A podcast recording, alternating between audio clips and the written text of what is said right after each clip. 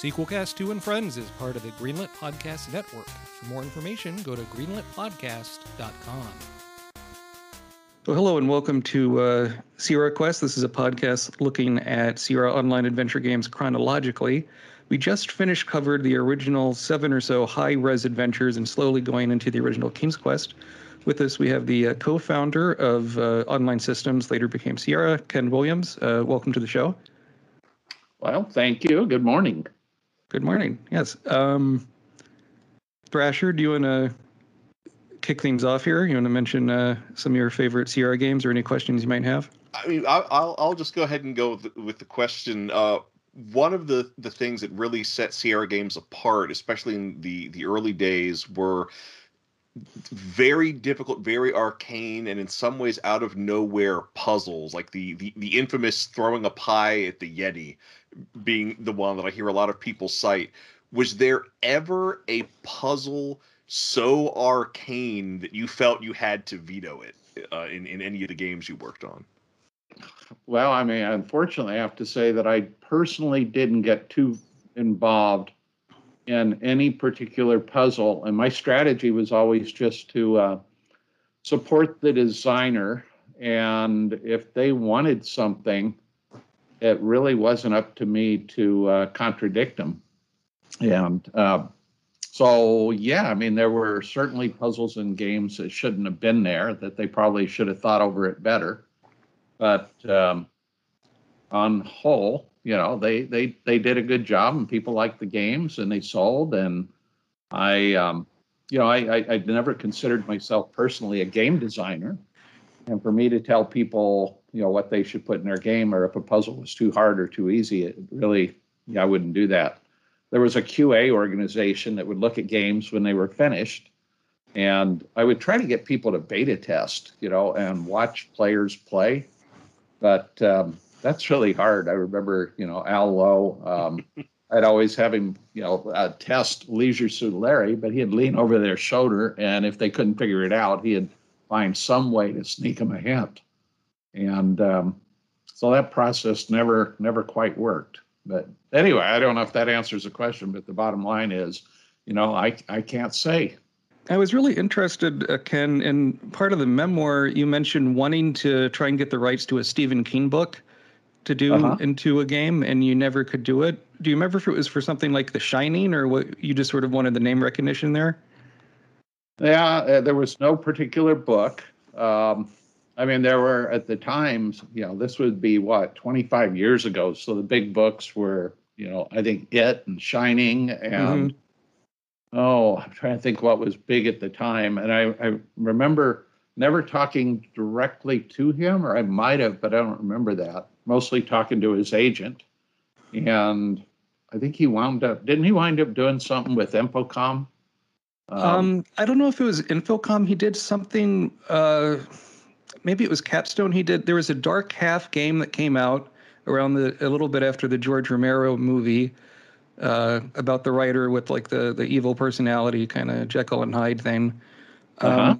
And there might have been some sort of 3D audio thing he did with the Mist with that uh, novella from one of the story collections, but otherwise, it, it, it's kind of surprising. They seem to do games based on everything back then. Um, Lawnmower Man, that that not very good movie, the virtual reality thing that got some games, but that's those are the only ones that came to mind.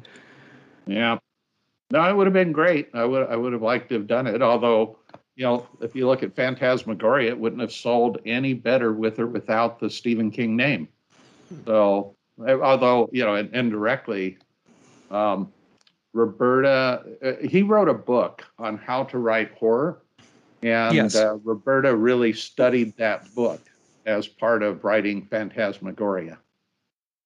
Oh, well, yeah, I think that might have been Danse Macabre. Uh, uh-huh.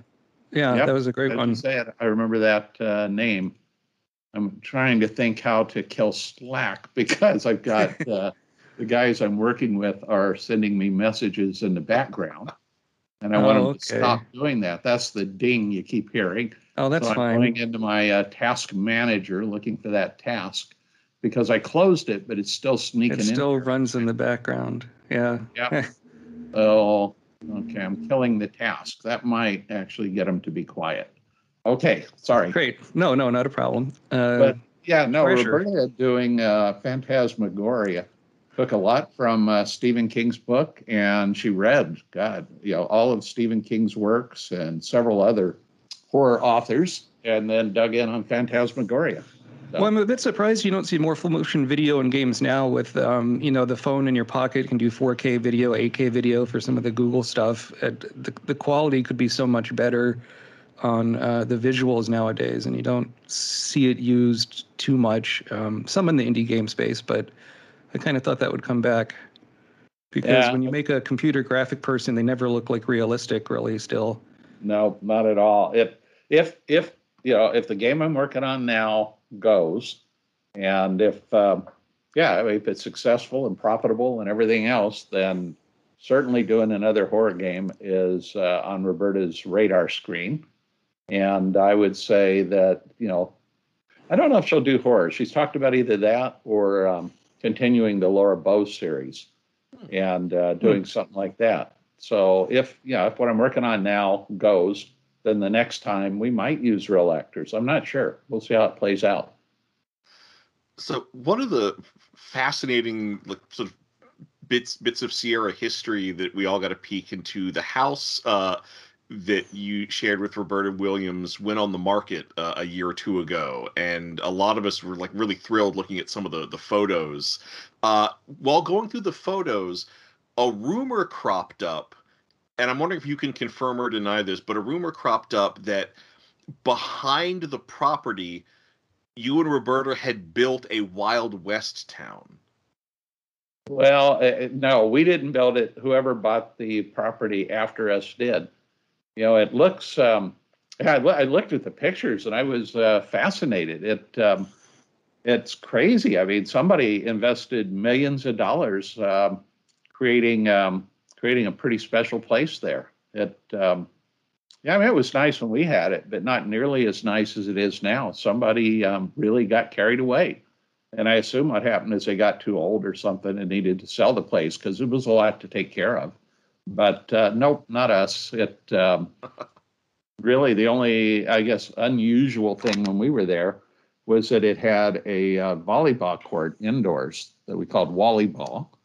And um, we used to have uh, kind of game night there every week and invite a lot of people from the company.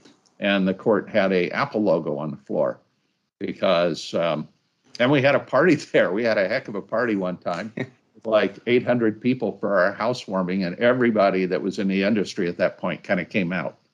So it was uh, that was a neat house. Well, I, I guess one other thing is that uh, there was a river that ran from there all the way to Oakhurst, and um, a bunch of us from the company decided to see if we could whitewater raft the river.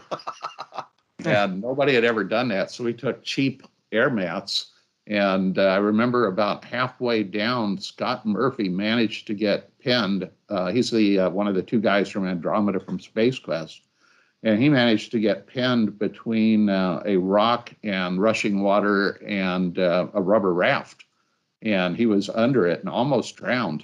And uh, we all kind of had to pull him out of there, but it, it was close. That could have been the end of end of that of Scott right there. I'm just imagining him using his two guys from Andromeda nose extension as a snorkel.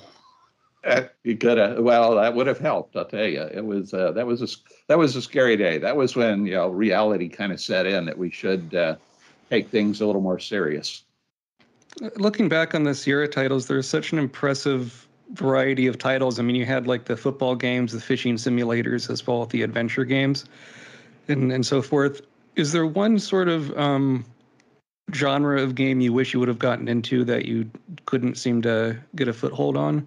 Looking back on it, Uh, I can't think of anything we missed. If we, uh, you know, we we were we covered the bases. I mean, it. Um, yeah, we were in everything, and you know, I think part of the special thing about Sierra that um, a lot of companies don't do today, or the big companies, is focus in the uh, small niches. You know, we found that um, as long as you kept the uh, budget in line with the sales projections, you know, we did you know Civil War products and um, kind of almost board game type categories with impressions that weren't particularly big niche, niches or uh, Hoyle's card games.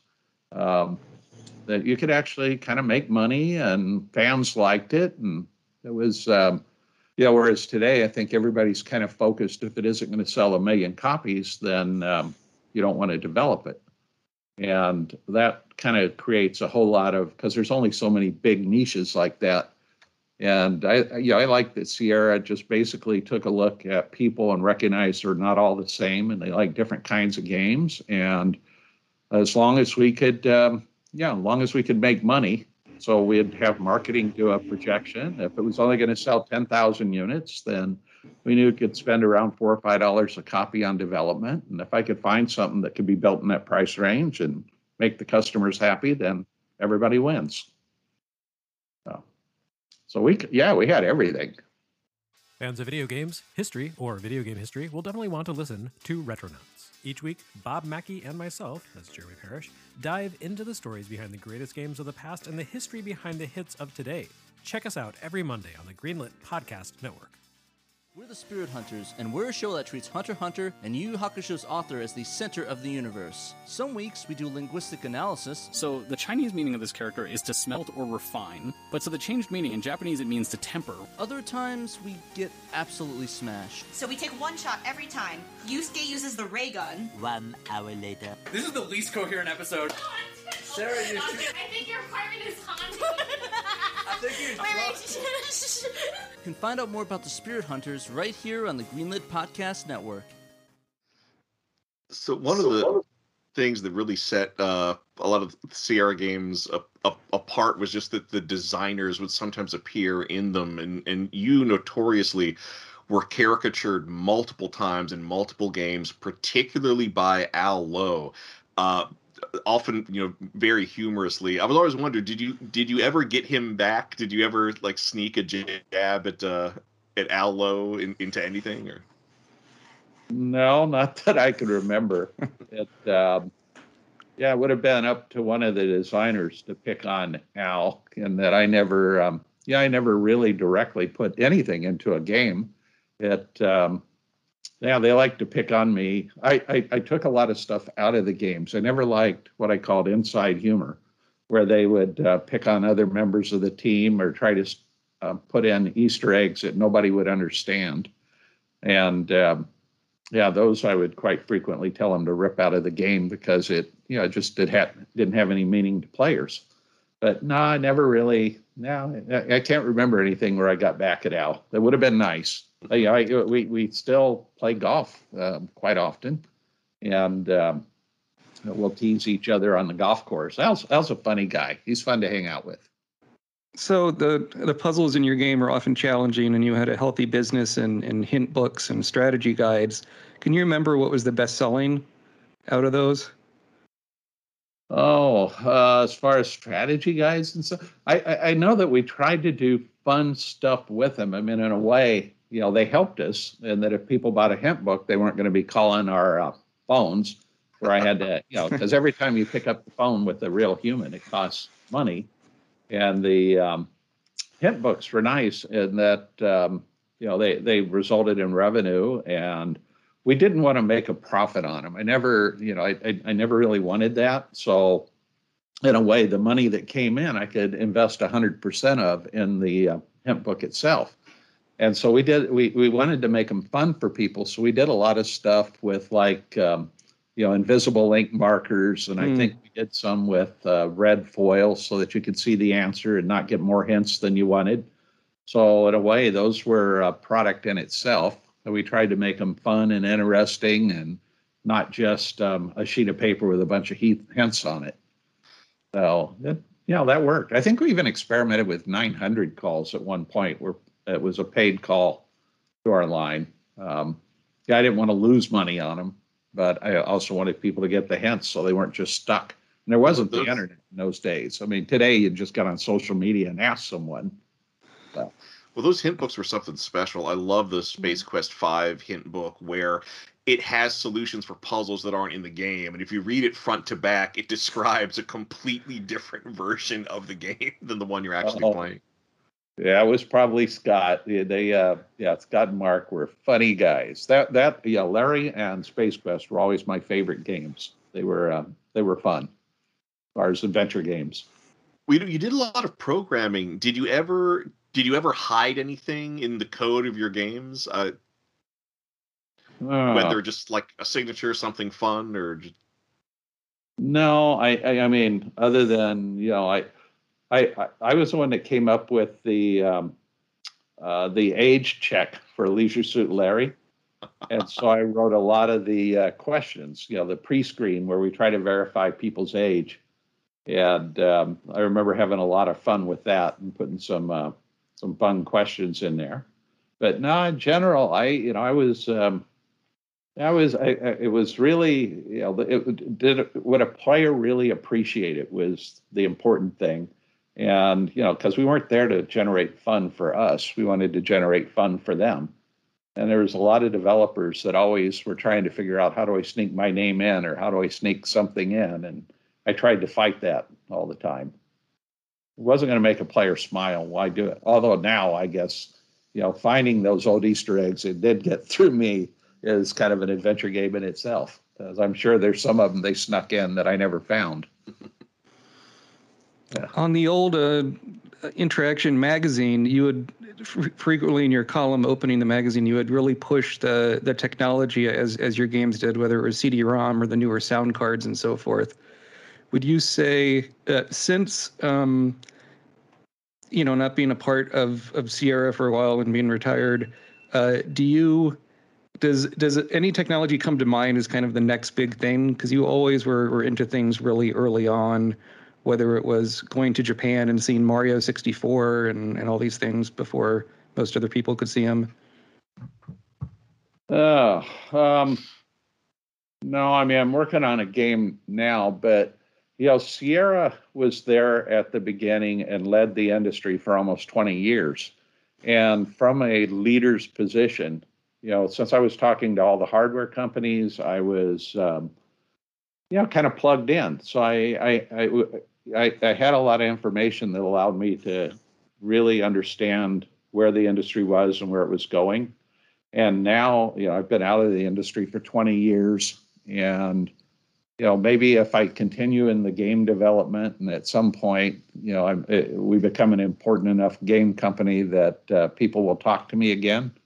Um, yeah, then maybe. But you know, as I sit here today, I'm a um, you know long retired guy who um, isn't very plugged in and really doesn't have much of a sense. I mean, as I you know, as I, I'm working on games and stuff, there's a lot I think could happen in AI and in network games that may or may not even be happening. I can't even tell you that I played every game that's out there, or even most, or even a few. So, so I guess it's a long way of saying nope, sorry. I, uh, you know, I, I was at a special point in the industry with Sierra, but that point was 20 years ago, and you know, based on um, a Ken Williams, it doesn't exist anymore. I, I do find it fascinating now you can go into a Costco and pick up a Oculus Rift VR set for under $300 that's completely wireless that's a self-contained thing with the, the fidelity compared to something in the 90s where you had to have all these wires and things looked neon green and you were shooting pterodactyls with the Yeah. 3D glasses. it was a I've, nightmare. I've got a Quest 2 sitting in front of me, and uh, yeah, I kind of have a love-hate relationship with it, in that I keep, you know, having to put it on to test, and that's bugging me. But um, yeah, I mean, it's an incredible piece of hardware. It's got, you know, figure two uh, GPUs or graphics cards with two high-resolution monitors, and yeah, it, it's an amazing piece of technology for the price. I just can't believe how they can deliver something like that so cheap. It's fun to Uh, program for, though. Oh, great. Uh, Thrasher, do you have a final question? Oh yes, so th- this goes back to uh, when we covered the high res adventures, particularly Mystery House. I had found some behind the scenes information that uh, in that particular era of, of of the games, most of the graphics uh, were created by you know scanning scanning actual drawings in with kind of a, a rudimentary scanner and turning those into the game's graphics. What was it like working with what I guess what I can only presume was like a first generation scanner and, and applying what you scanned into the games? Well, I don't know. I mean, it was it was a pain, I guess would be the answer. And um, and it was it was it was frustrating in that you would scan and you get fairly high resolution, but in order to do a game, you had to drop the stuff from yeah, probably in those days I thought high resolution was you know 600 by 400 or something. We had to drop it by 128 by 80 or I don't know. I mean, it's you know like especially you know like Phantasmagoria. I remember how good it looked in the video, and um, and then you know you play the actual game on CD-ROM. Uh, yeah, I guess it was CD-ROM we shipped it on, and it um, and the graphics look so terrible. You know, it's like you wish you could remake some of that old stuff and uh, bring it up to modern standards.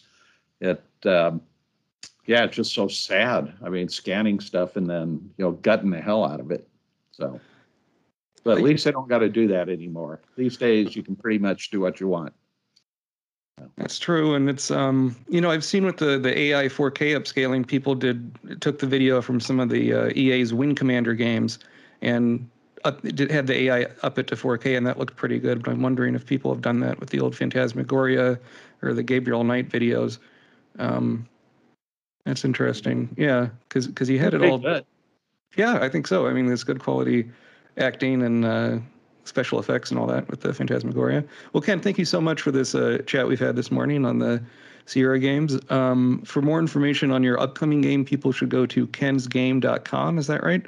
That is correct. Thank you. Oh, I'll you're always welcome. take a plug.